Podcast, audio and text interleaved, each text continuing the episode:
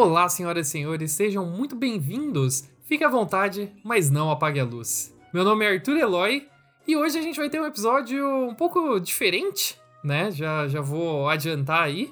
Que hoje no Não Apague a Luz a gente não vai falar sobre um filme, a gente vai falar sobre uma série de TV. Corrijo, Arthur Eloy. A gente não vai falar sobre uma série de TV, a gente vai falar sobre o maior evento audiovisual que já foi é, assistido, criado e viveu no mesmo planeta, universo que a gente. É, é maior que tudo. Isso é, é, maior que tudo. Meu nome é Fernanda Talarico.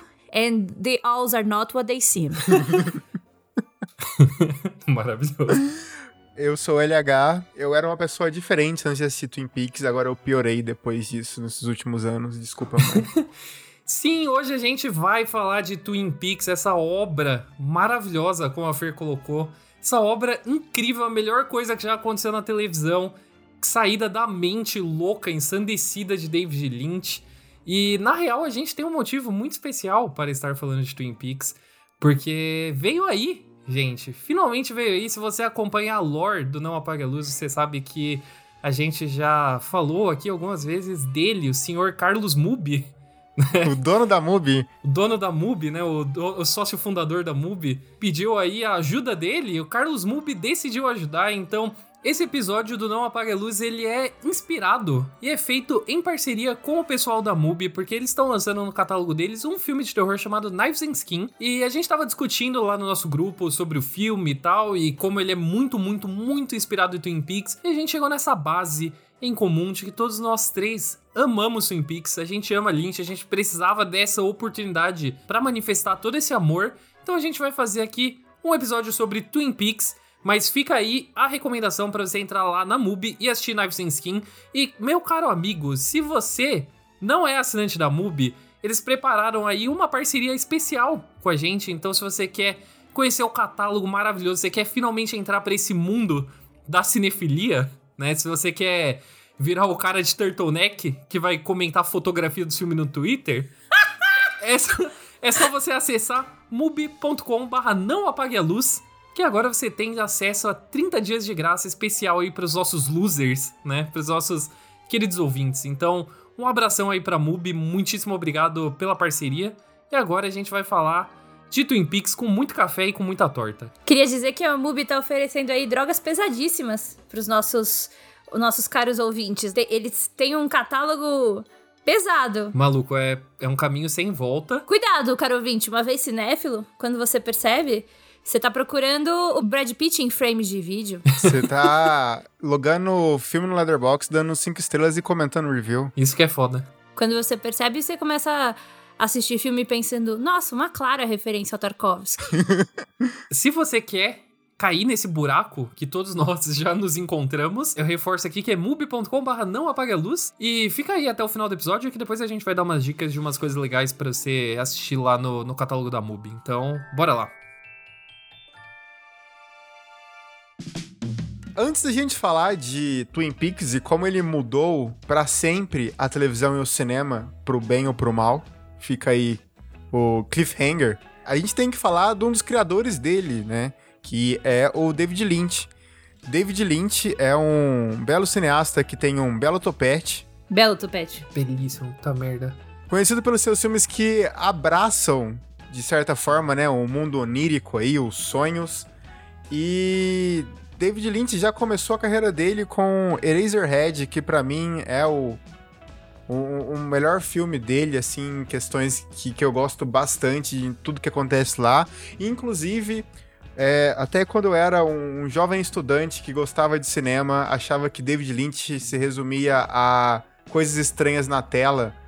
E quando eu fui a fundo, no, se a gente pegar até o Cidade dos Sonhos, o próprio Twin Peaks e, e Império dos Sonhos também, são filmes que eles trazem para além da estética, né, o, essa ideia onírica, e ele abraça toda uma questão é, narrativa disso, assim. E eu quero dizer com isso é que o David Lynch, ele pega às vezes o que tá no nosso cotidiano, coloca dentro do liquidificador que vive da cabeça dele e transforma isso em algo não vou dizer em algo extraordinário, mas numa coisa inesperada. Uma, ele, ele, ele tem um olhar, às vezes, sobre, né, no próprio Twin Peaks, sobre a sociedade que o cerca os Estados Unidos na época e, e como que ele coloca tudo aquilo naquele microcosmo daquela cidade. O super famoso Cidade dos Sonhos, para quem nunca assistiu, eu não quero dar muito spoiler, mas ele é um filme, é um, é um grande pesadelo.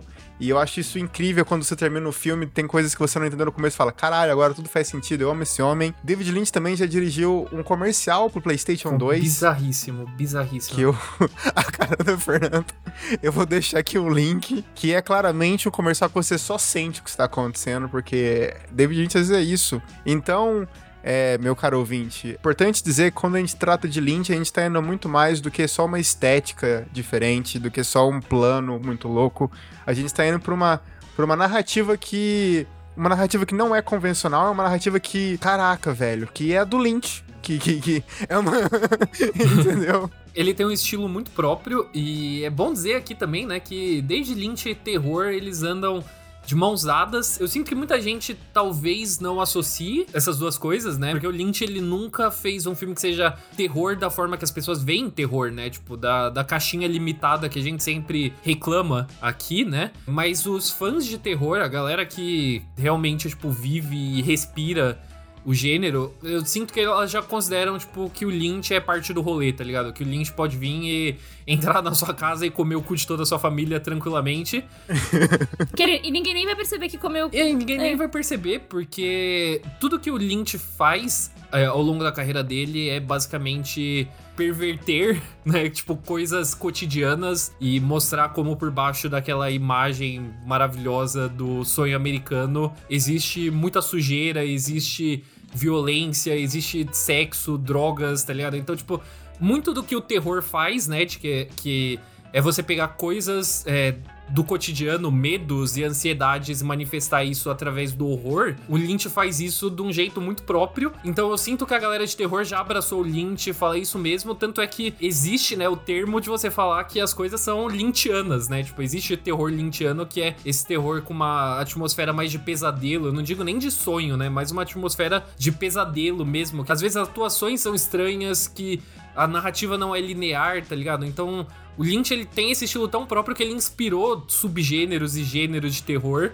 Então ele tá em casa aqui no Não Apague a Luz. E tem uma coisa do Lynch que vale muito a pena também falar, que é essa sensação de que você entrou em uma, uma outra dimensão né? Que é isso que o, Arthur falou de sonho, mas ao mesmo tempo ele não, não causa um estranhamento por causar um estranhamento. Eu acho que isso que é o mais legal de você assistir Twin Peaks, por exemplo. Ele começa te dando uma sensação de que você tá num terreno conhecido. Você tá assistindo uma coisa que você sabe o que, que você tá vendo. Essa segurança, ela vai indo embora aos poucos. E quando você acha que, que, que ferrou, você tá sozinho numa a deriva, ele te põe a segurança de novo. E principalmente o Twin Peaks, ele faz isso de um jeito muito bom com personagem que é, que, né, é considerado aquele personagem tipo Harry Potter, o Frodo, só que muito melhor, que é o Dale Cooper. É o agente é, vivido por Kyle McLaughlin, McLaurin, McLove,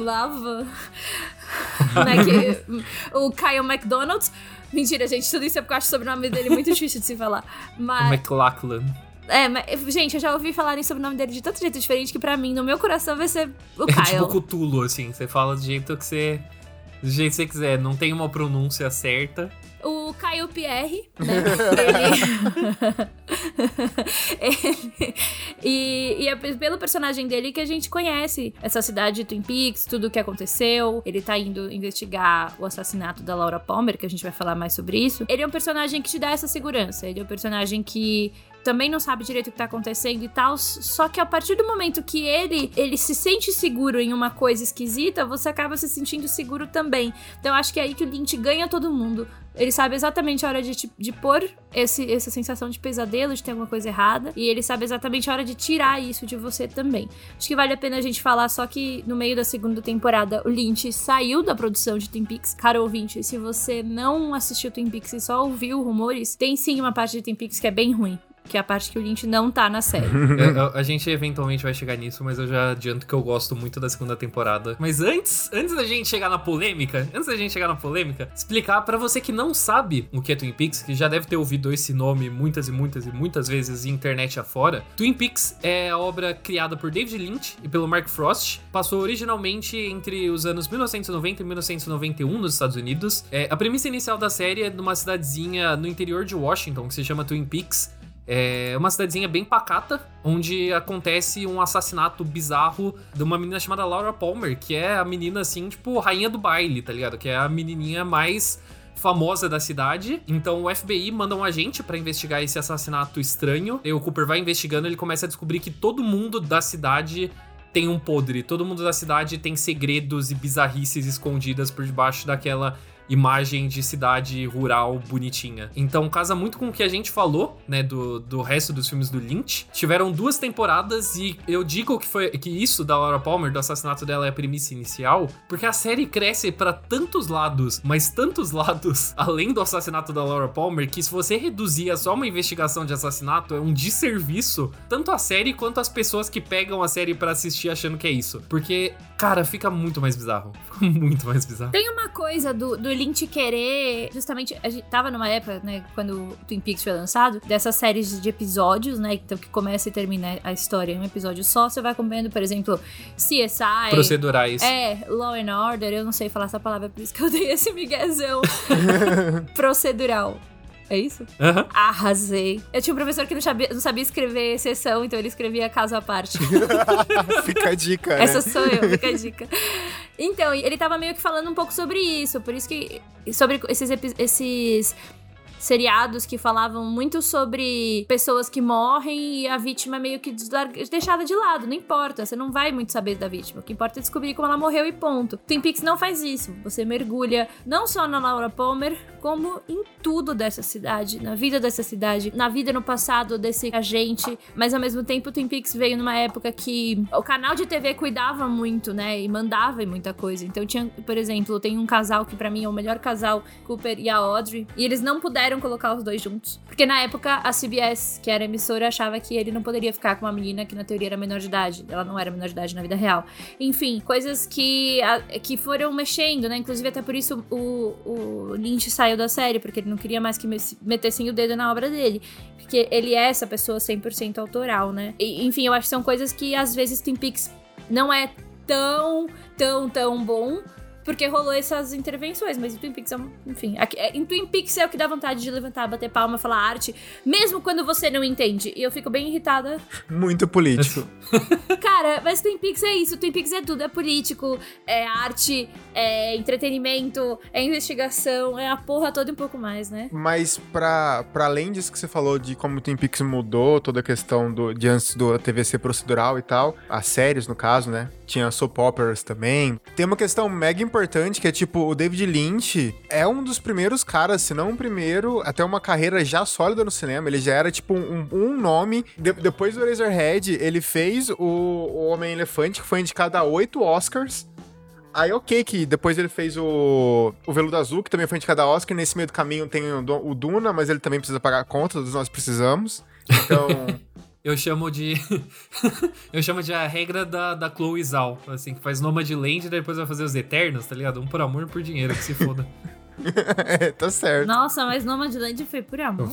É, então isso Alguém mostra amou. que nem. É, é, amor às vezes machuca, Fernando. Amor às vezes não é bonito. Então, mas você, você quer fazer sua arte, tá ligado? Mas aí depois você fala, ah, a Marvel quer me pagar, quer, quer me comprar uma mansão nova? Quer botar uma piscina no meu quintal? Beleza, vamos fazer. E, e daí depois do Veludo Azul, ele ainda fez Coração Selvagem com lindo Nicolas Cage, também nomeado a Oscar. Então, tipo assim, ele já era um nome bombadíssimo. E dali ele falou: Ah, quer saber de uma coisa? Vou pra televisão, É foda-se. bom conte- contextualizar, pra, pra quem não manja muito de história da televisão, por muito tempo, principalmente antes de Twin Peaks, televisão era uma mídia fracassada, em quesito de arte, assim, né? Tipo, comparado com o cinema, a, a televisão onde- era onde passava lixo E o cinema era onde faziam arte. Isso, tipo, não, não, não estou falando da minha perspectiva. Inclusive, tem muitas séries antes de Twin Peaks que eu adoro. Tipo, Twilight Zone é minha série favorita da vida. E é, tipo, dos anos 50. Mas essa era a visão geral da, de, de como o meio era tratado. Então, um diretor de cinema consagrado, oscarizado, ir pra televisão era tratado como um suicídio criativo, basicamente. Eu lembro de uma entrevista do Joe Pesci falando quando eles estavam fazendo Suspeitos, que tinha uma cena assim que eles queriam fazer, que o, Scorsese estava conversando com, com a produção e tal, e a produção meio que não tava, tipo, meio que tinha negado a ideia e falar, putz, não vai dar pra fazer, é meio complicado e tal. E daí o Joe Pesci chegou pra ele e falou, tipo assim, desde quando você começou a se dobrar pro estúdio, né, cara? Você é, virou um, um, diretor de televisão e o Scorsese ficou tipo assim, não, vou fazer do meu jeito, que não sei o quê. Essa porra, eu não sou diretor de televisão, caralho, entendeu? Então, então isso era uma coisa que acontecia pra cacete. É, porque televisão é, por muito tempo, ainda hoje é, é, mais ou menos assim que ela não é um meio autoral para diretores, né? É, geralmente o diretor ele funciona por uma base de contrato, né, por episódio. Tipo, você é contratado para fazer dois episódios de uma temporada de 24 episódios, tá ligado? Não é um meio de diretor, é um meio de produtor.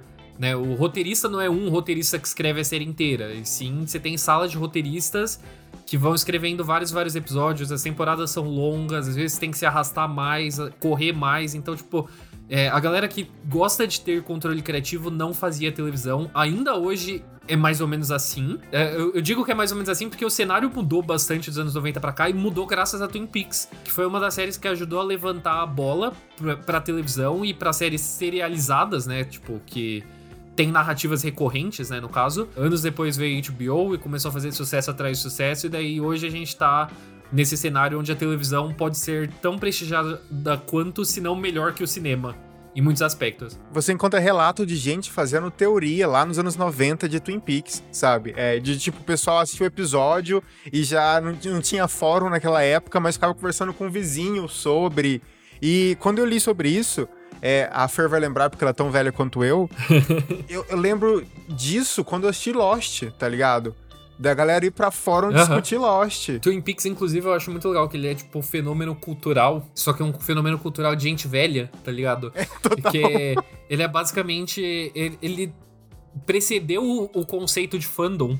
Então, tipo, sei lá, se você conversar com seus pais, e tem grande chance disso, real, porque passou aqui no Brasil Twin Peaks, era é, quem, quem matou Lara Palmer, tá ligado? É, se você conversar com seus pais, muito provavelmente eles estavam investidos no mistério de Twin Peaks. Porque era, era uma série que, apesar dela ser extremamente bizarra em muitos aspectos, ela ia muito bem de audiência. Muito, muito, muito bem de audiência. Então, tipo, existia essa coisa de teorizar, existia essa, essa coisa de discutir episódio e tal, e de querer reassistir, de gravar em VHS tá ligado? Mas era antes do conceito de fandom, então por isso ele não se transportou para quando a internet surgiu, tá ligado?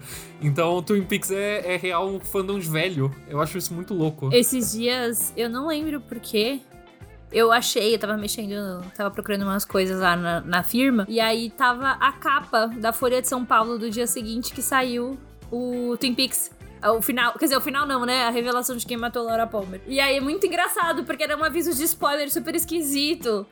Tipo, porque era na capa, mas ele tava escrito no texto. Inclusive, foi é um jornalista que eu admiro muito, que é o Álvaro Pereira Júnior, né? Que é o cara do Fantástico hoje. Ele que escreveu, e é muito engraçado ver como, como que tratavam disso há, há, tanto tempo, né? Porque a gente acha que é só hoje, né?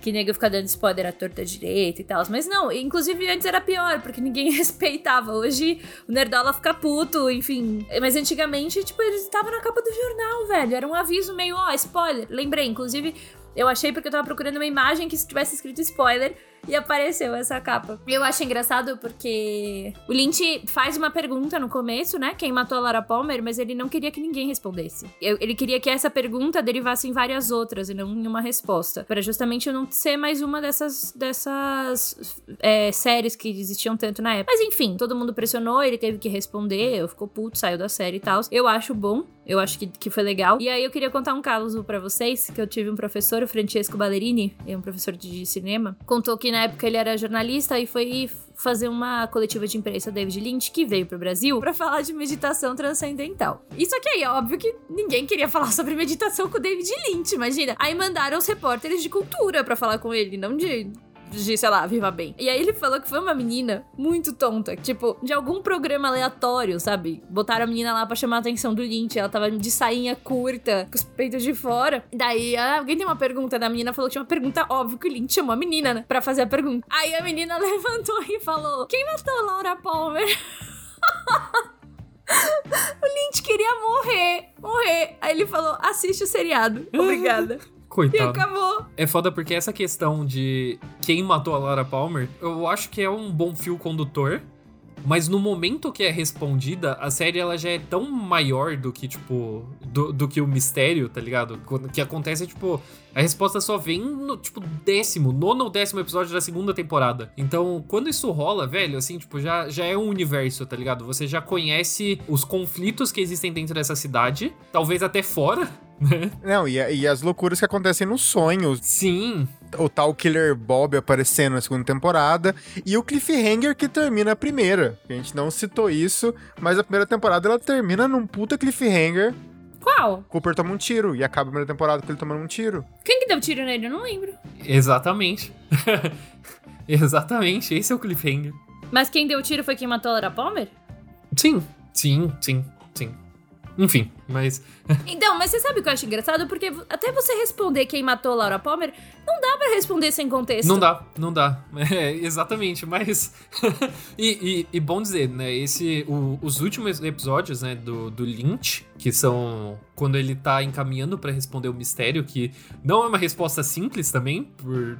Porque, né, tipo, ele constrói toda a mitologia que foi estabelecida desde, tipo, o primeiro episódio. Mas, puta, são, tipo, se pá, os melhores episódios da série. Tipo, a revelação é boa pra caralho. É boa pra caralho. E, tipo, não importa se você já sabia a resposta, a construção dela é, tipo, finíssima, finíssima. E depois o bagulho desanda, mas depois a gente fala disso. Mas, enfim. Mas eu vou dizer que eu fico muito feliz de ter assistido sem saber quem matou a Laura Palmer. Eu, eu sabia, eu sabia. Eu não sabia, mas a primeira vez que eu assisti, torci um pouco o nariz porque só falaram pra mim, tipo, assista Twin Peaks, é do caralho. E daí eu fui naquela mente que a gente tem hoje em dia, até do tipo, cara, você me entregou um mistério, eu quero a resposta dele. E daí eu fui assistindo, ele foi pedindo café, e ele foi gostando do café, e ele foi gostando de tomar café da manhã, e ele conversava com o gravador, e as coisas não andavam, e tinha uma mulher segurando uma tora, e, e nada andava naquele negócio assim. Então eu acho importante, se você chegou até aqui, a gente não pretende contar pra você quem matou Lara Palmer, mas Não? não. Mas é, é importante você saber que você vai estar lidando com uma série. Não tem um fio condutor, ela tem uma, uma ideia inicial que vai se desdobrar para uma árvore gigante de possibilidades de um mundo. Não, total. E, e isso, inclusive, é uma das coisas que me deixa mais puto. Eu, não, eu juro que eu não quero entrar nessa discussão aqui nesse episódio, mas que me deixa mais puto das pessoas falarem que Twin Peaks, na verdade, é um filme. Porque a estrutura de Twin Peaks é extremamente televisiva. Mas, tipo, televisiva, assim, de novela americana oitentista, tá ligado? É muito específico, porque o Lynch, ele é um cara que, apesar dele ser um puta de um cineasta, ele é uma pessoa que ele não consome muito de cinema e muito de televisão. Tá ligado? Ele não vai atrás, ele não liga. É simples assim. E, tipo, e ele mesmo fala, tipo, é muito engraçado que na época do The Return, né, a terceira temporada de Twin Peaks que saiu em 2017 pelo Showtime, você vê as entrevistas do Lynch, e todo mundo pergunta: "Não, mas e aí? Como que é fazer Twin Peaks agora nesse ambiente de Peak TV?" Que a televisão agora é super séria e você tem HBO, e ele fala: Cara, eu não assisto nada. Eu assisto tipo, programa policial e, tipo, sei lá, uns bagulho do history, assim, tá ligado? Ele é um cara que. ele- Alienígenas do passado e trato é feito. tipo isso. Ele é um cara que ele não liga, ele não, ele não se compara aos outros cineastas, porque ele não fica consumindo no sentido de eu vou consumir pra ver onde que eu posso melhorar e aprender com o meio, tá ligado? Ele tem o conhecimento da técnica e tudo surge na cabeça dele, tipo, de piração. E Twin Peaks é- era do que ele assistia, que era novela. Eu não acho que o Lynch faz de piração, sabe? Você já viu aquele vídeo de 5 horas de um brother explicando Twin Peaks? Não, não. É, eu fiz Conta isso, pra pois gente. é. É, eu, eu. Nossa, eu tava muito sem transar. Pois é. Épocas sombrias. Eu tava mesmo. Não, na moral, na moral, na moral, vou contar aqui. Ele nunca vai ouvir esse podcast, mas tem um cara que eu saí uma vez. Eu... Yes! Yes! Não, yes! Não tinha rolado ainda. Obrigado, vai. Meu momento favorito. vai. gente! Faz seu nome, Fer. Ah, Eu sou muito zoada. Tem um cara que eu queria muito sair com ele. Muito, muito mesmo. Você sabe quem é LH, LH acompanha de perto. Nossa, eu adoro essa história, vai lá. É, e eu queria muito, velho. E aí eu lembro que uma vez ele publicou no Twitter dele falando disso. E aí eu falei, hum. Porque eu não curto muito, tipo, ah, final explicado, entenda. Eu acho um saco. Só que eu queria muito dar pra ele.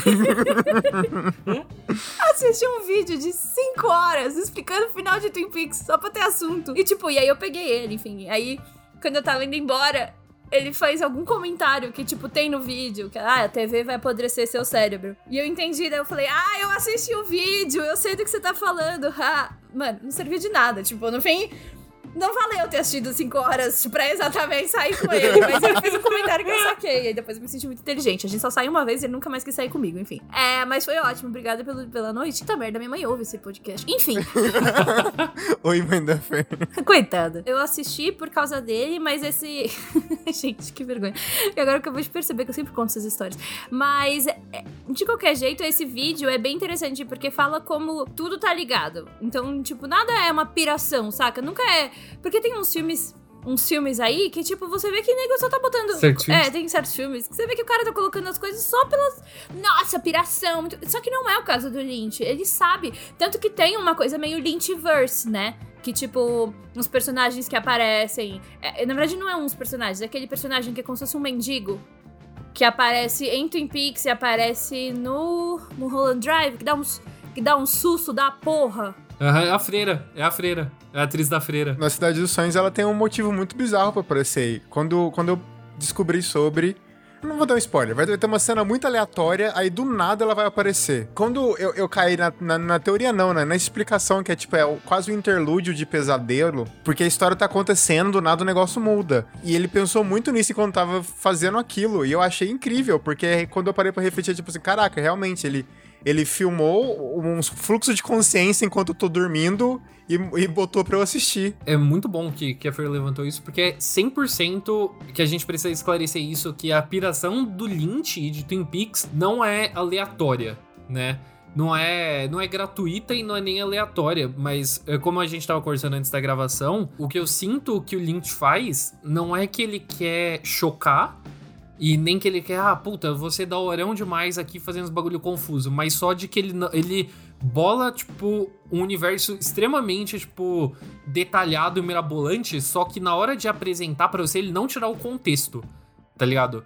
É, você, tá, você tá vendo frases soltas de um idioma que você não fala, sabe? Ele tá, tipo, te jogando coisas assim, você vai meio que tentando ligar e interpretar do seu jeito, mas, tipo, na cabeça dele, tá fazendo 100% de sentido. Isso que dá tanta personalidade, isso que faz também muita gente, quando tenta imitar Twin Peaks, tenta imitar Lynch, não consegue, porque você tá, tipo, tentando se aproveitar do subproduto do bagulho, tá ligado? Você tá comendo o apresuntado. É, porque não é simplesmente você apresentar uma piração, porque não é, não é você, nossa, nossa, é uma pauta da Vice. Não, é muito mais que isso. E na cabeça do Lynch faz todo sentido. E o Lynch não tá lá pra olhar na tua cara e falar você é burro. Pra ele, a linguagem dele tá fazendo todo sentido. Ele não tá colocando nada. Em, tipo, a impressão que eu tenho é que não tá entre linhas.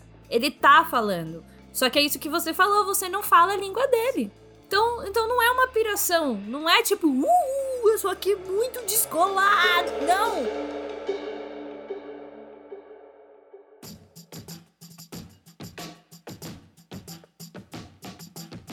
Tem uma coisa também que eu acho muito legal, de que o, a gente falou muito por cima, mas Twin Peaks é, ao mesmo tempo que ele é uma novela, né? Porque ele tem vários núcleos de personagem, tipo um dramalhão fudido, assim, de tipo, sei lá, ah, relacionamentos que não dão certo, tá ligado? Violência doméstica, tipo, umas coisas assim que você esperaria ver em, tipo, arcos de novela. Ele também é muito inspirado por, tipo, cinema noir, tá ligado? Então, tipo, ele tem muitos elementos de tipo de mistérios policiais, só que a forma que ele entrega isso são formas um pouco mais lúdicas. Então, tipo, por exemplo, o, o detetive, que é o mocinho, né, tipo, da, da história, o Dale Cooper, ele vai receber a grande pista para investigar o assassinato da Laura Palmer. O que poderia acontecer, tipo, no filme Noir de vir através da presença da Femme Fatal. Só que, tipo, a Femme Fatal aparece para ele numa pó de uma alucinação que você não sabe se é um sonho, você não sabe que é uma realidade paralela. E as pessoas falam de um jeito, tipo, um pouco estranho, se movimentam de um jeito estranho, estão gesticulando. Então, tipo, se você for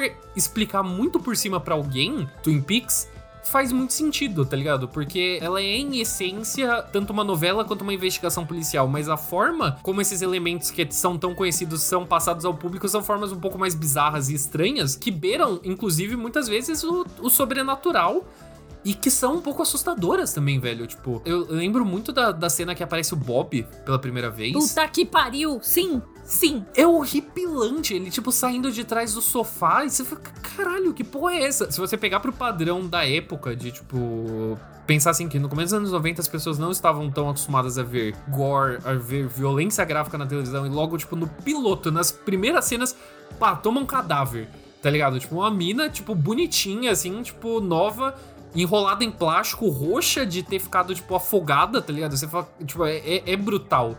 Hoje em dia, tipo, depois de, sei lá, décadas de jogos mortais e o albergue, a gente acha, tipo, ah, ok, né, que se foda. Mas é impactante de você ver isso, tipo, na sua televisão, é, se você não tem esse repertório. Então, tipo, o Lynch, ele sempre tá brincando com esses elementos de terror. Ele nunca abraça necessariamente de fazer uma obra de gênero, de fazer, tipo, algo pensado para assustar, pensado para horrorizar, mas sim ele usa esses elementos para dar personalidade pra obra dele. Acho que é por isso que todo mundo que assiste Twin Peaks a, acaba gostando de um jeito ou de outro outro, porque ele deixa uma impressão muito marcante e única que, velho, o Spa nada mais conseguiu fazer até hoje. Eu acho engraçado porque o Lynch também não me parece uma pessoa apegada ao trabalho dele. Me parece que você não pode meter o bedelho. Porém, se ele não tá gostando, ele muda. Se ele não achou legal, ele tira. Tem um relacionamento de um personagem com o outro. Aí do nada ele não quer mais, ele tira o relacionamento dos dois. Aí ele bota o James para comer uma mulher mais velha, que é horroroso. Essa, tipo, essa parte é muito chata.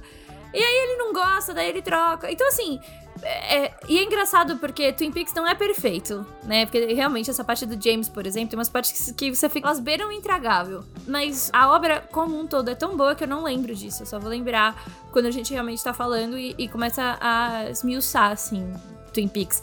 E aí você falou sobre medo, é engraçado porque eu tinha muito medo de assistir Twin Peaks de noite por causa da Log Lady, da cena inicial da Log Lady, me dava medo. A Log Lady é uma senhora segurando um pedaço de de madeira e ela conversava com o um pedaço de madeira dela, e o pedaço de madeira dela falava umas verdades.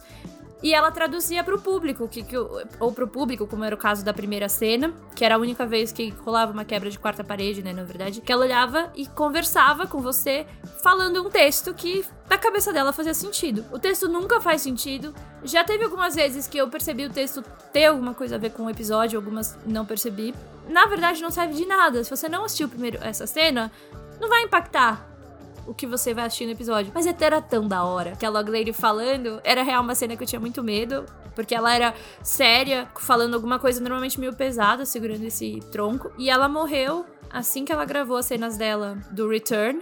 Ela tava bem velhinha, a cena que ela aparece, inclusive, ela tá tipo bem, bem velhinha. Ela morreu pouco tempo depois. E, e, ela é bem importante no Return, né? Se eu não me engano, ela liga pro Cooper e fala alguma coisa muito. Não, não é pro Cooper que ela liga. É pra delegacia, não é? E ela fala uma coisa super importante, pouco tempo depois ela morre. Então, eu achei bem, bem fofa também. Fer, só pra contextualizar então, tipo, a gente passou pela primeira temporada, né? A gente tem um cliffhanger. A segunda temporada a gente tem o Mark Frost e o David Lynch brigando, né? E o David Lynch saindo e voltando depois. E daí a gente tem a revelação no final. Então a série ela se perde ali no meio um pouco, até nos devanios que o Mark Frost não consegue recriar o que o Lynch fazia. Na verdade, a revelação nem é no final, né? Ela é no meio da segunda temporada. A revelação é no. Eu acho que é no nono episódio, se não me engano. É uma temporada. É bom dizer também que é uma temporada mais longa do que a primeira. Tem tipo 22. Tem, é, a primeira ela tem tipo 10. É, se eu não me engano, 10 episódios, é por aí. Não, acho que tem 8, não é? É porque o, o, o piloto. O piloto de duas horas e, e mais alguns episódios, mas ela não é uma temporada muito longa. A segunda, você já começa a ver práticas comuns de emissora de TV, que eles falaram, tá dando certo, mano, vamos dobrar isso aí, vamos fazer, tipo, mais. Então a segunda temporada, ela tem 22 episódios versus a primeira, que tem apenas 8. É, tá certo, que nem o LH falou. Então começa a ficar excessivo e fugir um pouco da visão que o Lynch tinha pro, pro rolê. A revelação realmente acontece no episódio 9 e o episódio 10, maluco, assim, tipo, você começa. Ninguém precisa te falar nada. Assim, ninguém precisa te falar nada. Se você assiste o episódio 9, que é um bagulho assim finíssimo, finíssimo, e daí você assiste o episódio 10, olhando assim, você já fala, mano, tem alguma coisa estranha. Tá ligado? É tipo, é palpável. É palpável que, tipo, alguém assumiu o volante no meio do rolê, tá ligado? E, e pensa comigo, caro ouvinte. Se você tá assistindo, se você é um, um espectador que tá assistindo para saber quem matou a Laura Palmer, e revelaram para você quem matou a Laura Palmer, e o episódio seguinte é completamente nada a ver com nada, não, não, te, não te apresenta nada para você continuar querer continuar assistindo ou te, te prender mesmo, para que, que você vai continuar assistindo?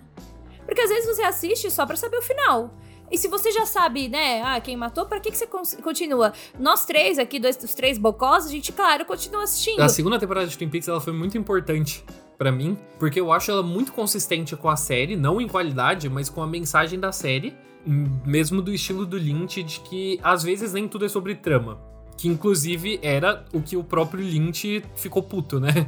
Com o fato de que ele tava batendo boca de tipo, não é para ser sobre essa revelação. Então tem muitas coisas em Twin Peaks que elas são só vibes, tá ligado? É só, é só para você sentir, tipo, o momento, é só para você entrar na cabeça desses personagens e da estranhice mesmo desse mundo. Então, quando a segunda temporada dá essa virada de chave, sim, a qualidade dropa absurdamente. Isso é impossível de negar. Mas ele começa a entrar numas pirações que aí são pirações que são aleatórias, são pirações que não parecem consistentes com a com o universo do Lynch, mas que, velho, você já tá ali, você fala, puta, eu, se pá, eu, se pá, eu assisto. Se pá, eu compro. Tipo, quando, quando começa o pai, o pai da Audrey, ele entra numa pira de reencenar a guerra civil, a guerra civil americana, mas pelo lado dos sulistas, e os sulistas ganham. Eu tipo, fiquei, caralho, o que que tá acontecendo? Por que que eu tô gostando disso? Ô, oh, Neidine, desculpa a Neidine, quando ela fica super poderosa, que ela bate a cabeça, ela vai pro hospital e daí ela acorda achando que ela é adolescente, por algum motivo ela tem poderes e não tem explicação para isso. E ela é super forte, né? É maravilhoso, é maravilhoso, é estúpido.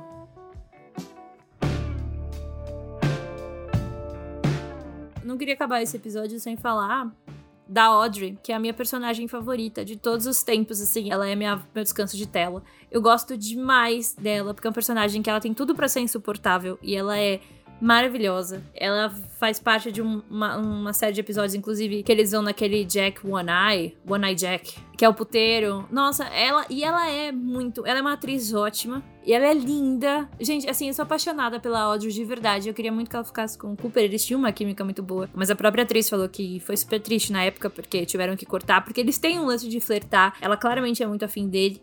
Mas. E aí, no fim, ela fica com o cara do Titanic, né? Uma, coisa que você tinha falado no começo, eu queria só fazer um adendo de que essa treta do, do relacionamento do Cooper e da Audrey, ele não rolou porque a emissora não queria. É muito pior, na real. Ele não rolou porque a namorada do Kyle MacLachlan não queria na época.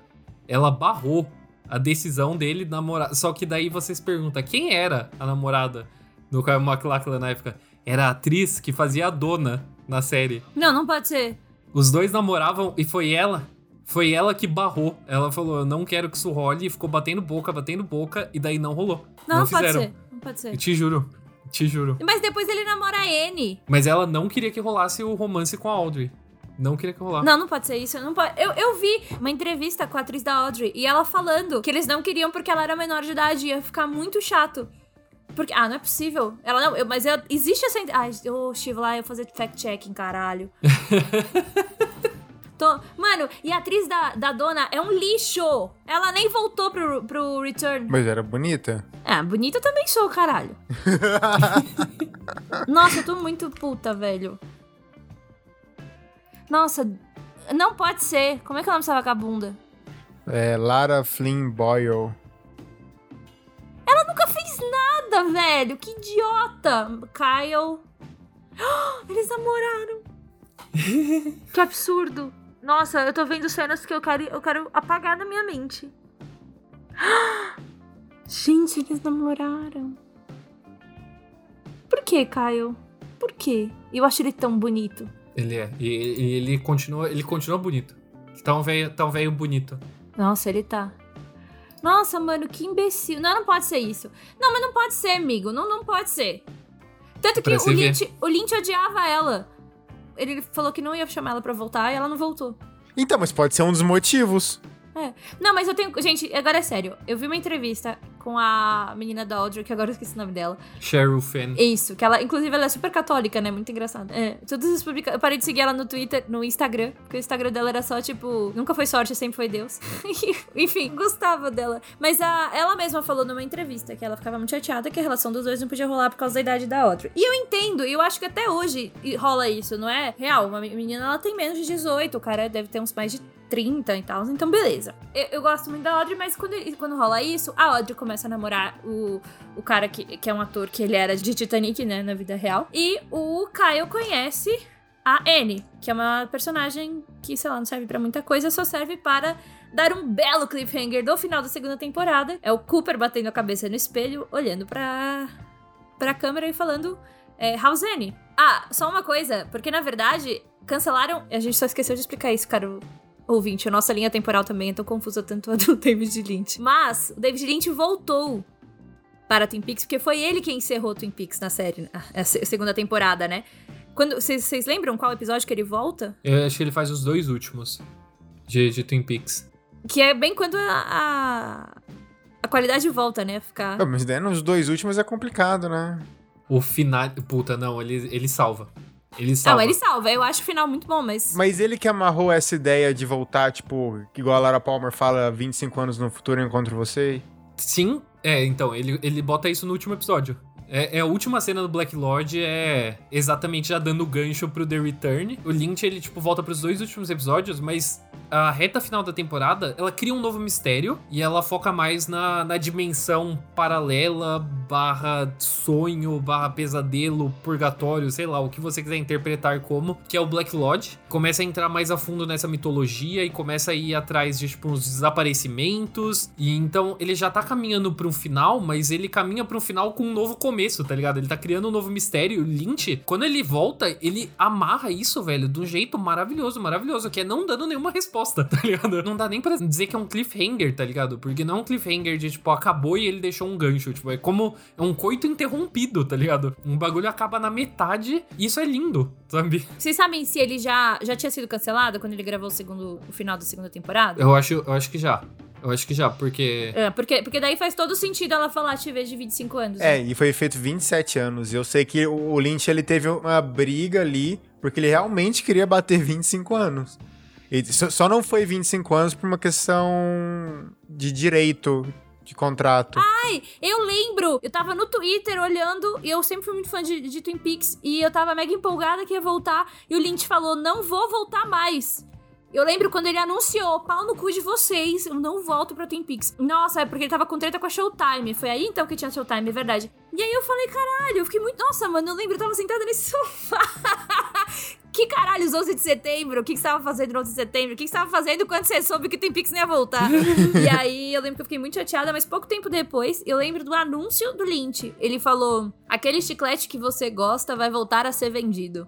E aí ele anunciou que Twin Peaks ia voltar. Puta que pariu, velho. Eu lembro, eu tava lá, caralho. No caso de The Return, na real, eu era novinho. Cala a boca! Que novinho. Não, eu tô, eu tô zoando, mas é porque, tipo, eu tinha acabado de entrar no Omelete. Eu lembro que as primeiras notas que eu fiz, tipo, quando eu tava aprendendo a fazer notas, era sobre Twin Peaks. E eu não tinha assistido muito. Eu gostava de, alguma coisa, de algumas coisas de Twin Peaks, porque eu gostava de obras que haviam sido inspiradas por Twin Peaks. No caso, Alan Wake, que é um dos meus jogos favoritos da vida, é uma cópia de Twin Peaks em muitos aspectos.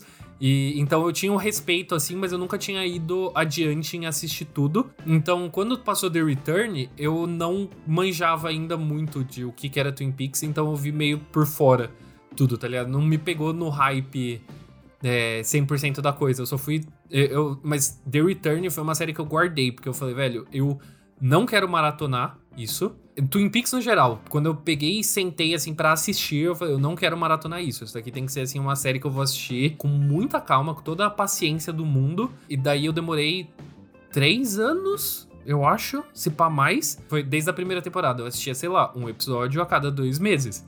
E não tem problema, tá ligado? Tipo, eu deixava o bagulho assim, tipo. Eu terminei The Return. Twin Peaks decantava na sua mente, né? Foi tipo isso, eu terminei The Return ou no final do ano passado ou no começo desse ano. Para mim é tudo um ano só. Mas o The Return, ele tem umas críticas, né? Meio a meio, assim. Tem gente que adora e tem gente que odeia. Eu, por exemplo, não assisti ainda. Nossa! Mas, ó, caramba! Vamos saber. O engraçado do Return. Então, porque daí o que aconteceu? Showtime falou pro Lynch, então volta. E aí você tem total controle criativo. E aí o Lynch falou, então vou fazer essa merda do jeito que eu quiser. E ele voltou e fez de namorar uma obra de arte que é o Return. O Return, para mim, eu tenho vontade de levantar, bater palma, chorar, agradecer a Deus e a todo mundo por essa merda existir, porque é lindo. Eu acho. Muito político. Eu acho politicaço.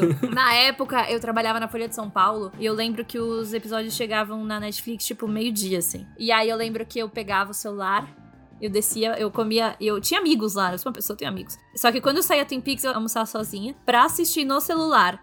E eu assistia para não pegar spoiler, voltava para casa assistia na TV de novo. Porque, cara, era um evento, velho. Eu sabe? Enfim. E, mas foi engraçado porque na época, meu ex, olha lá, meu ex, Yes! ele. Meu ex é locutor, né? E aí, meu ex-locutor falou: Olha, eu tô fazendo umas. Porque na época que anunciaram o Return, ninguém sabia se ia chegar no Brasil ou não, então tava todo mundo querendo saber disso. E aí um dia ele falou pra mim: Ó, me chamaram pra fazer umas.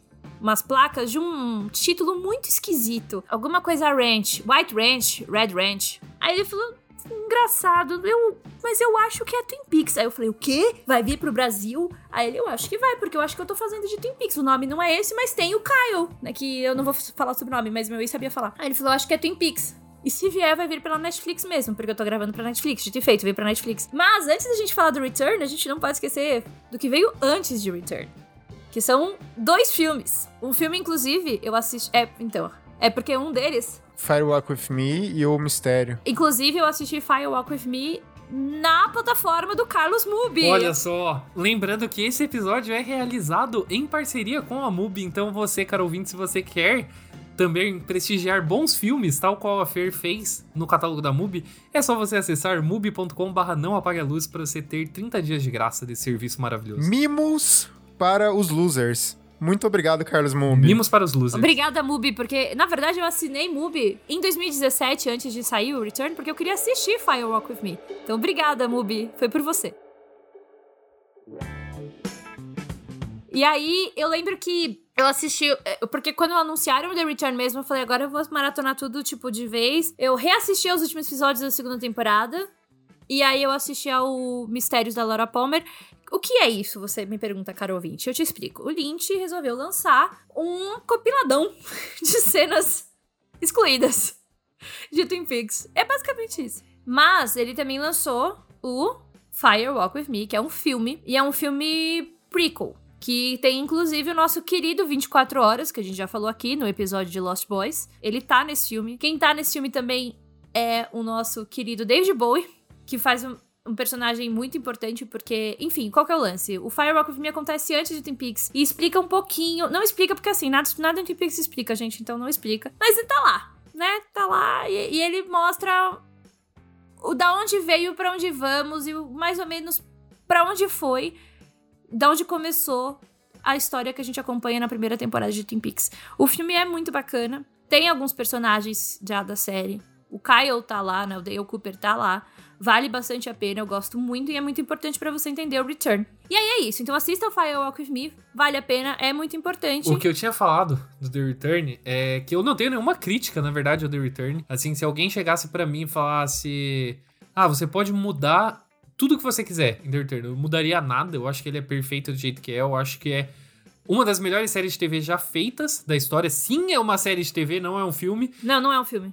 Carrinha do cinema, você tá errada. Vocês estão errados. Quem, quem acha que The Return é um filme tá simplesmente errado. Mas, Então não pode logar no Leatherbox. assim, se você loga séries no Letterboxd, porque tem gente que faz isso. Você loga a série no Letterboxd, seu pai chora no banho.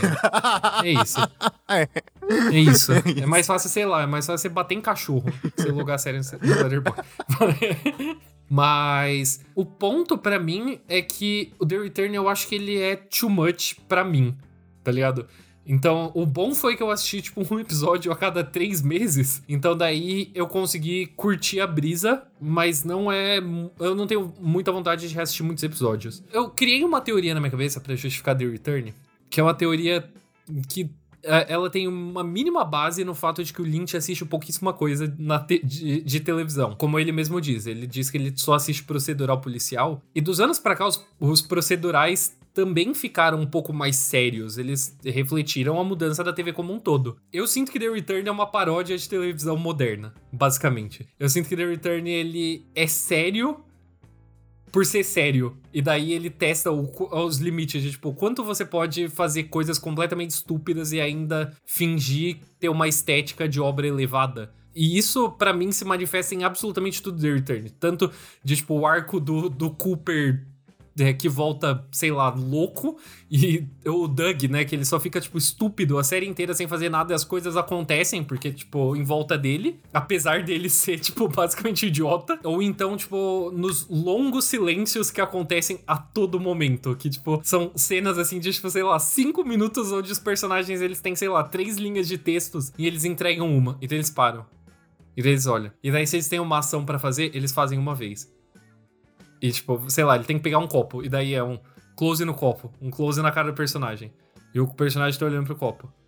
E daí volta pro copo. E volta pro personagem. Daí o personagem pega o copo. Tá e fica assim por tipo 5 minutos. E é tudo muito, muito, muito, muito, muito arrastado. Muito arrastado. Então daí eu criei na minha cabeça que o Lynch tá, tipo, zoando televisão. E eu acho isso genial. Eu só não quero assistir de novo metade dos episódios. É, tem um episódio que é uma brisa muito grande, se eu não me engano, é o sexto episódio. É o da bomba? É. É o oitavo. É o oitavo. Ah, é o oitavo. Maravilhoso. Ele, ele, até concorreu ao Emmy, se eu não me engano. Aham. Uh -huh. É um daqueles episódios que foge da, da trama principal, que, spoiler, já nem faz tanto sentido. É, então, ainda existe trama principal no The Return? Tem. tem. Eu acho que tem, tem, mas... É que assim, como deixaram o Lynch fazer o que ele quer, a brisa é muito maior. Assim, a brisa é muito maior. Como o Cooper ficou muito tempo no Black Lodge, ele já não é você mais. Porque o, o Cooper que era você no, nas duas primeiras temporadas, que você é a pessoa que tá assistindo, né? Que você saca o que Tipo, você também não tá entendendo, o Cooper não tá entendendo, ninguém tá entendendo. E quando o Cooper vai pro Black Lodge, você vai com ele um pouco. Então eu acho que nas duas primeiras temporadas tem essa coisa de, ah, a gente, a gente não tá entendendo, mas a gente tá acompanhando. Na terceira temporada, no Return, não. O Cooper, ele já tá ligado do que tá acontecendo. E a gente não. Então a gente assume que a gente não tá e só assiste. O final eu acho genial. Eu entendi o final? Não, não entendi. Não vai fazer sentido o que eu vou falar. Mas faz sentido sem eu entender. Sim, tipo, eu sim. não entendi o final. Se você me pergunta o que, que ele quer dizer, eu não sei, mas fez sentido. Mas é porque nesse ponto, tipo, Twin Peaks sempre foi isso, mas The Return, ele já eleva tanto tudo que já era, tipo, único de Twin Peaks, que nesse ponto ele não quer que você entenda no sentido lógico as coisas. Ele não quer assim, de, tipo, velho, você não vai fazer uma prova. Twin Peaks, ele vai contra essa ideia de, tipo, final explicado e tal, porque, tipo, ninguém vai te cobrar uma resposta oficial, tá ligado? Se você perguntar pro Lynch, ele não vai te responder o que que significa cada coisa. Não é esse o ponto. Na verdade, eu sinto que The Return, ele tá indo contra isso. Ele fala, se você acha que o ponto de arte é você entender alguma coisa, você está errado. Eu sinto que essa é a grande mensagem de The Return, tá ligado? Mas ao mesmo tempo, quando ele faz o oitavo episódio, ele não tá querendo fazer uma pira na arte, um experimento. Não, ele sabe o que ele tá falando. Ele tá te contando a história. Mas o jeito que você vivencia não é um jeito de você vai pegar e você vai anotar os plot points, tá ligado? É a sensação. E é um problema para mim. Tem Pix eu achava que eu tinha que assistir com o olho aberto, assim, tipo, caralho, preciso pegar cada detalhe, cada coisa. Não adianta. Porque você não vai ter o ahá, eu sabia. Vamos, você não vai. Porque, porque a série não é para isso. E esse episódio, justamente, ele tá lá para você. Porque é isso que o Arthur falou. É vibes. Esse episódio existe pra vibes. E ele tá te explicando. Mas ele não tá explicando numa língua que você conhece. Então você vai pegar umas palavras que você vai aproximar, que você vai saber mais ou menos o que tá falando. Você não vai sacar tudo. E não é pra sacar tudo. No final, eu acho que é muito mais interessante. Por exemplo, assim, sei lá, se você pegar. eu vou bater na Marvel de novo, desculpa. Se você pegar um filme da Marvel. Yes, também é outra coisa que faz todo episódio. Se você está fazendo o bingo do Não Apaga a Luz, você pode marcar essa casinha. Se você pega, por exemplo, um filme da Marvel ou um filme da DC agora que existe. que são é, é fácil de bater porque é o principal produto que a gente tem de cultura pop nos dias de hoje. E as pessoas elas querem entender detalhes minuciosos de cada coisa dos filmes pela forma que a própria Marvel cria isso, né? Porque é feito para ser cheio de easter eggs, para ser cheio de aceno aos fãs dos quadrinhos e também para ter pistas do que, que eles vão fazer daqui pra frente. Mano, isso é legal. Tipo, é legal você teorizar, é legal você, tipo, entrar de cabeça nisso. Se a Marvel faz isso porque o público gosta e o público gosta disso e a Marvel tá servindo, eu não vejo nenhum problema. Ok. Mas o ponto de Twin Peaks é, é muito mais legal, sei lá, você juntar cinco pessoas numa sala para assistir Tipo, pode ser o episódio 8, mas pode ser qualquer episódio da série, ou principalmente The Return. E depois do episódio você perguntar o que, que cada um entendeu. Sem resposta certa, tá ligado? Não tem certo nem errado. Velho, você vai ter respostas, assim, completamente diferentes de cada uma. E todas elas vão ser muito válidas, porque é muito mais de, tipo, como que a série conversou com você, tá ligado? Isso que é foda de Twin Peaks, é que mesmo num cenário onde ela volta décadas depois de ter influenciado a televisão, ela volta de um jeito completamente único e original e que, novamente, ninguém vai conseguir replicar, tá ligado? Twin Peaks, ela não tá se imitando, sabe? Na verdade, ela parece mesmo uma série anti-nostálgica, sabe? Ela é... Eu sinto essa terceira temporada, ela é muito sombria, como eu falei, eu, eu, eu, acho que ela também tá brincando um pouco com isso, mas eu acho que tem um elemento muito sombrio na temporada inteira de que parece que em todos os episódios você tem muita presença da morte, tá ligado? Porque ele não tá querendo glamorizar, ele não, nostalgia, tá ligado? Ele não tá querendo relembrar carinhosamente da série original. E ao mesmo tempo ele tá mostrando essas pessoas que você gosta, elas envelhecem. E elas envelhecem feio, tá ligado? Essas pessoas, elas assim, elas estão, tipo, caindo aos pedaços mesmo. E, puta, é a vida. Sabe, essa cidade ela mudou, ela não é mais uma cidadezinha pequena, ela tá se modernizando e as pessoas que eram lá de trás, elas estão começando a cair aos pedaços e eventualmente todas elas vão morrer. É triste que você tem pessoas do elenco que de fato morreram. Eu sinto que desde o começo você tem uma presença muito sombria para você assistir essa terceira temporada de Twin Peaks e ela te deixa com esses, essas sensações conflitantes. E é meio de você tentar interpretar essas sensações. Eu lembro que o final da segunda temporada, a Audrey, ela tá num banco e que o banco explode. Você lembra disso? O banco explode? É, ela tá dentro de um banco e o banco tá com uma bomba e ela explode. Eu não lembro disso. Puta, será que eu li isso num li no livro? Porque eu li o Diário de Laura Palmer e aí tem aqueles dois livros, né? O, o, enfim, que eles lançaram. Esqueci, gente. Vocês sabem que livro que é? Um que é de making off. Não, não é o de making off. É um que eles escreveram meio como se fosse um arquivo. Arquivos. É uns arquivos de Twin Peaks. A história secreta de Twin Peaks. Isso.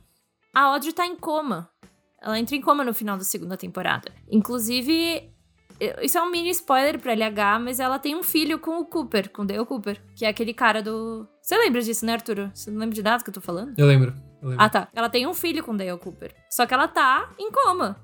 E esse bebê, na teoria, nasce quando ela tá em coma. É horrível, gente. Enfim. E não é o Cooper de verdade, é o doppelganger dele. Por que eu tô falando isso? Porque a, a Audrey, ela protagoniza uma das tramas mais interessantes. Eu sei que interessante é um adjetivo bosta. Mas eu não, eu não consigo dizer o que que é a trama dela em Return. Cara, eu acho igualmente irritante e igualmente fascinante. É, é, é, peculiar, porque, tipo. É peculiar. Que é muito, é muito, tipo, frustrante, tá ligado? Você assiste e é não vai, não vai, vai, não vai. Você fica, tipo, filho da puta, dá um soco na cara desse corno logo. E, a, nossa, mano, e eu amo a Audrey. Eu amo muito a Audrey. Então eu queria muito ver ela. E ela aparecia. E, e, e nossa, David Lynch nesse ponto foi um cuzão, porque ele fez de propósito. Porque ele sabia que todo mundo queria ver a Audrey. Mas é o rolê que eu acho que mais reforça a ideia de que a terceira temporada de Twin Peaks é completamente anti-nostalgia. Porque o que você queria ver era a reunião desses personagens, tá ligado? Aham, uh aham. -huh, uh -huh. Principalmente da Audrey com o Cooper, que era assim o maior, assim, tipo, que ele fica indicando, indicando a temporada inteira, as duas temporadas inteiras. Você fala, nossa, finalmente eles vão se pegar. E não vai. E daí você acha, a terceira temporada vai resolver resolver isso. E, mano, não resolve, não tem, não tem soluções felizes, tá ligado? Porque parece que o David Lynch tá fazendo para falar isso, do tipo, desapega. Desapega. Desapega. Assim, a terceira temporada parece muito que é ele olhando pra, pra gente e falando: Não era vocês que queria trazer de volta essa porra? Eu trouxe, mas vai ser nos meus modos. Mas ele não faz de cuzão, eu não sei dizer. A mensagem que parece que ele passa é: essa galera passou. Você falou, eles estão caindo aos pedaços, passou tempo. Não é Friends que cada um recebeu 5 milhões para voltar. Os personagens não tão bem como vocês acham que eles eles estão. Eles estão vivendo a vida deles de um jeito esquisito e eu não vou dar o que vocês querem. Se vocês querem eles de volta, vocês vão ter que aguentar o jeito que eles vão voltar. É muito pior, né? Porque não só passou tempo, tempo real, tá ligado? De gente que já tinha uma certa idade nos anos 90, como também todas essas pessoas viveram traumas coletivos, tá ligado? Então essas pessoas realmente estão quebradas. Eu acho que um dos arcos mais interessantes que tem no The Return é a mãe da Laura Palmer tá ligado? Que ela tá completamente fodida da cabeça. Ela tá completamente fodida da cabeça. Ela tá, tipo, num PTSD ferrado. Porque, velho, o que, que você vai fazer? Você, tipo, você perdeu. Ah, ah, ah. Não, eu não vou, não vou dar mais spoilers, mas tipo, você perdeu sua filha de um jeito que escancarou, tipo, os podres de absolutamente todo mundo da cidade e destruiu completamente a sua vida, tá ligado? Não tem como você se recuperar disso nem depois de quase 30 anos, tá ligado? E a série, ela é muito honesta nisso. É, ao mesmo tempo, ela também não tá querendo bater esses pontos na sua cabeça, tá ligado? Ela não tá querendo te dar uma aula, ela não é uma lição de moral sabe? Inclusive, tudo isso que eu tô falando pode ser absolutamente errado, porque não importa, tá ligado? Não importa. Você senta, você assiste a série e você tira suas próprias conclusões e, tipo, é isso. Isso foi todas as coisas que eu pensei só. Você sabe que eu acho que tem uma coisa só que o Lynch falou, eu vou fazer pra esses filha da puta ficar feliz? Uma. Uma. Não, duas, na verdade. O primeiro é quando o Cooper volta ao normal dele. Ele olha e fala, I'm the FBI. I am the FBI. É isso que ele fala, né? Uhum. O final, assim, eu não quero dizer o final todo da série, mas a reta final de The Return é 100% fanservice. É, não, essa cena é. Ele levantando, olhando. Ele vira, olha pra câmera, faz o joinha dele e fala: I am the FBI. Porra! Porra! E, e mais uma coisa, que isso foi fanservice demais. Mostrar a Diane. Também, também. Mas é porque, cara, assim. A Laura Dern é a musa do David Lynch, né? É, é, até surpreendente que ele demorou tantos anos para colocar a Laura Dern em Twin Peaks. É porque ele também tinha toda uma musa com a própria Lara Palmer, né, antes. Ele tentou muito fazer aquela menina dar certo, só que ela não era uma boa atriz. Coitada. Coitada. Quando eu descobri que ela era a Diane, eu surtei. Eu acho que em Fire Walk With Me, você já sabe que a Diane existe, porque tem uma cena que é o Cooper falando pra dentro de uma porta com a Diane. Mas você não vê a, Di a Diane. Mas aí, depois, você vê a Diane, que é a Laura Dern, e é impecável, na moral. Fiquei felizaça pra caralho quando eu vi ela viva, assim. Eu falei, quando ela existia, né? Muito bom. Eu, eu, acho muito bom o final de Twin Peaks, porque é isso. A cena final, a cena final de The Return, eu não consigo te explicar. Assim, eu consigo te dizer o que você tá vendo, o que eu vi, mas eu não consigo te explicar onde isso, isso se encaixa e tá tudo bem. Pega os personagens antigos de Twin Peaks e tenta botar eles de novo no meio dos anos 2017, 2016, eles estão deslocados. E ao final a impressão é essa, porque, tipo, tá todo mundo deslocado, porque esses personagens não foram criados nessa década, foram criados há quase duas décadas atrás há mais de duas décadas atrás, na verdade. E eles estão deslocados. Então, o final, é, é, para mim, é. Tá todo mundo desesperado aqui, porque tá todo mundo deslocado. Ninguém era para estar tá aqui, mas vocês me pediram tanto para trazer que eu trouxe. Agora vocês aguentam o que eu tenho para trazer. Caraca, ninguém era para estar tá aqui. Dói bastante ouvir isso, né? É, é basicamente isso. A série, a série é um grande de um soco na cara. Inclusive, eu sinto que esse podcast, tipo, ele vai fazer muito sentido para quem assistiu, para quem não assistiu, putz, desculpa.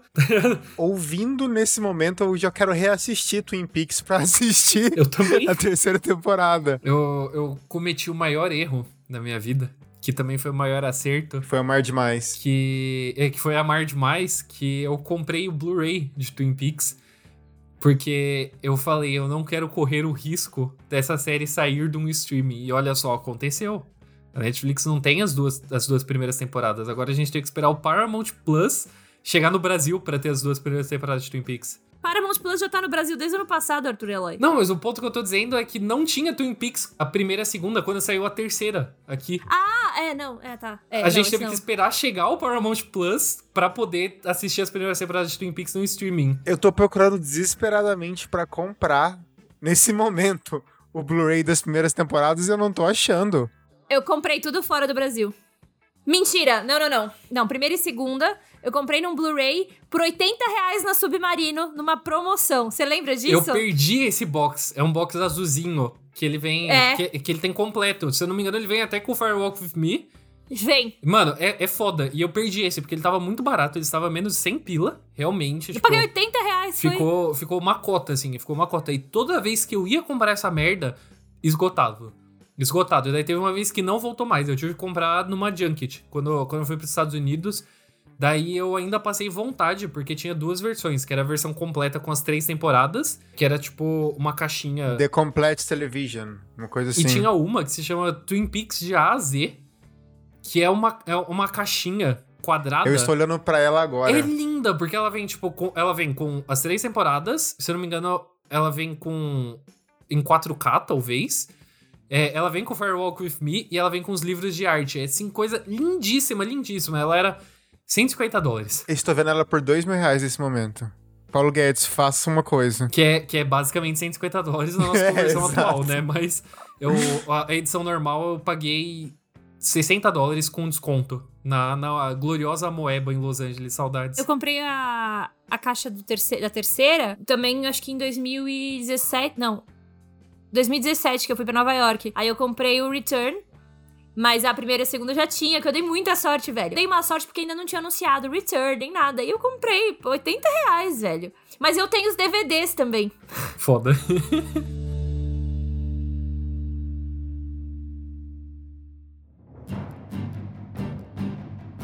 Meu caro ouvinte, se Twin Peaks parece bizarra para você, é porque Twin Peaks de fato é bizarra, mas não é bizarra aleatória, tudo tem um sentido. E principalmente se você gosta de terror, se você gosta de suspense, se você gosta de terror psicológico, quando você sentar e assistir Twin Peaks, vai ser um mundo muito esclarecedor, porque você vai ver como o gênero de terror bebeu de Twin Peaks, bebeu das brisas de David Lynch, bebeu do Black Lodge, de Doppelgangers, tá ligado? De gente falando ao contrário tem um pouco de tudo, tem um pouco de tudo em Twin Peaks e vai fazer muito sentido. Se você é fã de Silent Hill, saiba que Silent Hill não existiria se não fosse Nossa, Twin Peaks. Pelo amor de Deus, sim. Eu acho que a única coisa que eu consigo falar, tipo, ah, Twin Peaks se inspirou nisso é Twilight Zone. Twilight Zone, porque Twilight Zone também é outra. Vem aí, daqui 25 episódios. Nossa, é o meu sonho.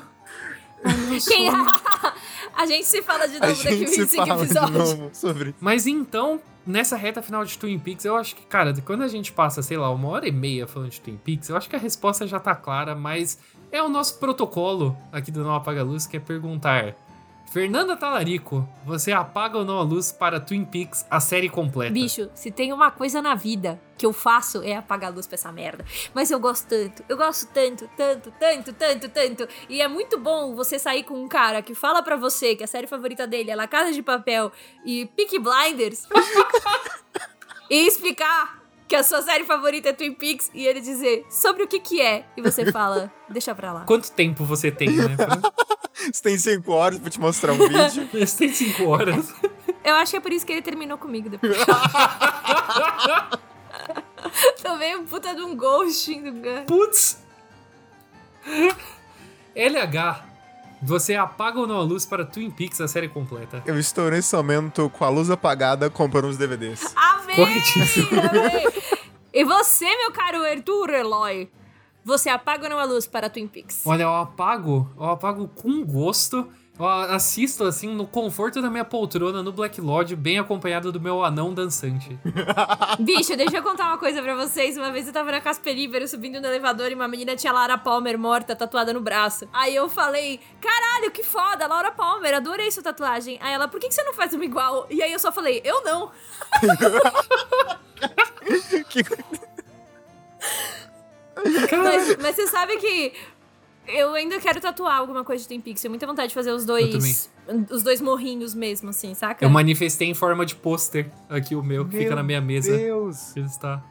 É, é um print lindíssimo do Black Lodge de Twin Peaks, obtido da, da gloriosa Tuleceria, que inclusive já deve estar fechando as portas quando esse podcast for ao ar, mas um abraço, Tulés. Faz, eu, eu- inclusive eu tô usando uma camiseta da Tuleceria ao mesmo tempo, então eu tô fazendo merchan, merchan duplo nesse episódio. Mas senhoras e senhores, ficamos por aqui. Eu sinto que todos nós vamos terminar esse episódio aqui, vamos pelo menos assistir um ou outro episódio de Twin Peaks para matar à vontade, né?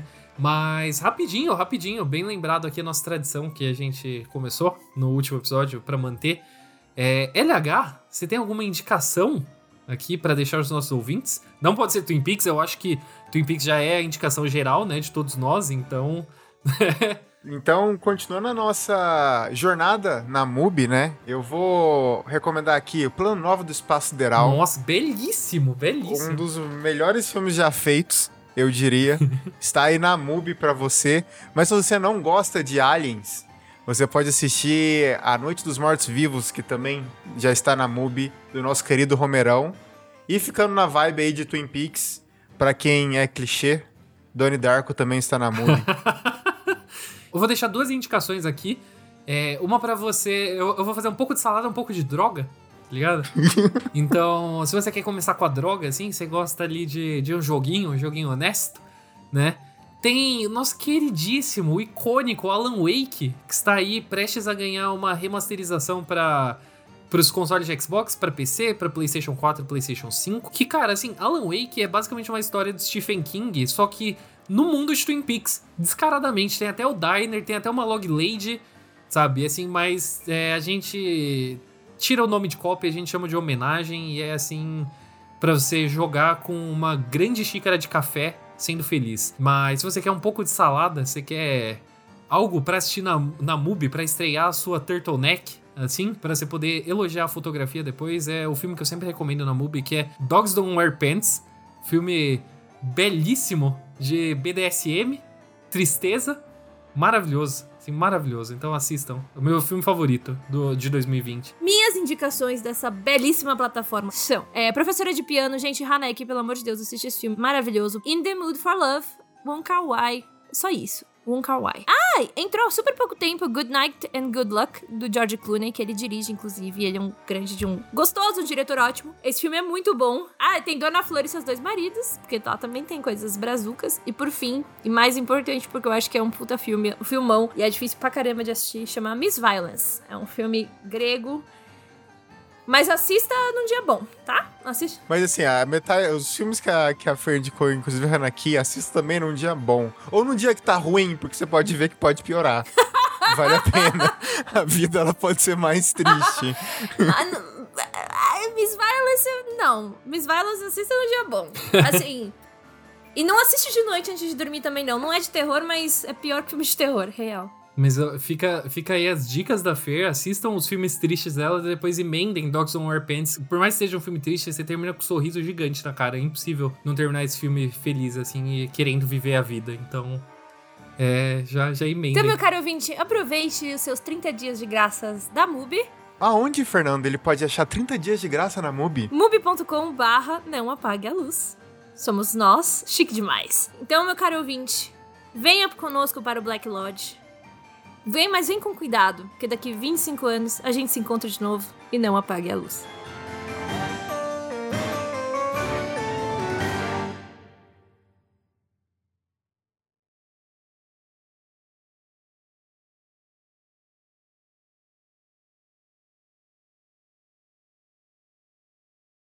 Daí, a gente tava aqui discutindo o nosso grupo do Zap Efron, né? e. e é... A Fer quebrou. Eu nunca mais vou falar WhatsApp, nem Zap Zop. Mano, vai ser Zap Efron. Estávamos discutindo o nosso grupo do Zap Efron. e. Hiroshima e Nagasaki. o quê? Hiroshima e Nagasaki. Não pode rir! Não pode! Não pode, não! Não é risada! Por que, que você tá rindo? Não. Me diga. Não, não pode, não. Isso aqui é muito ruim. Hiroshima Nagasaki. Caralho, porque... Ela morreu. Ela simplesmente morreu. Eu tô chorando. Não. Incrível isso. Sabe qual que foi melhor? Porque eu não tinha ouvido. E aí eu só vi o Arthur rindo. Aí eu falei, vem aí, saca? E aí veio e superou as expectativas.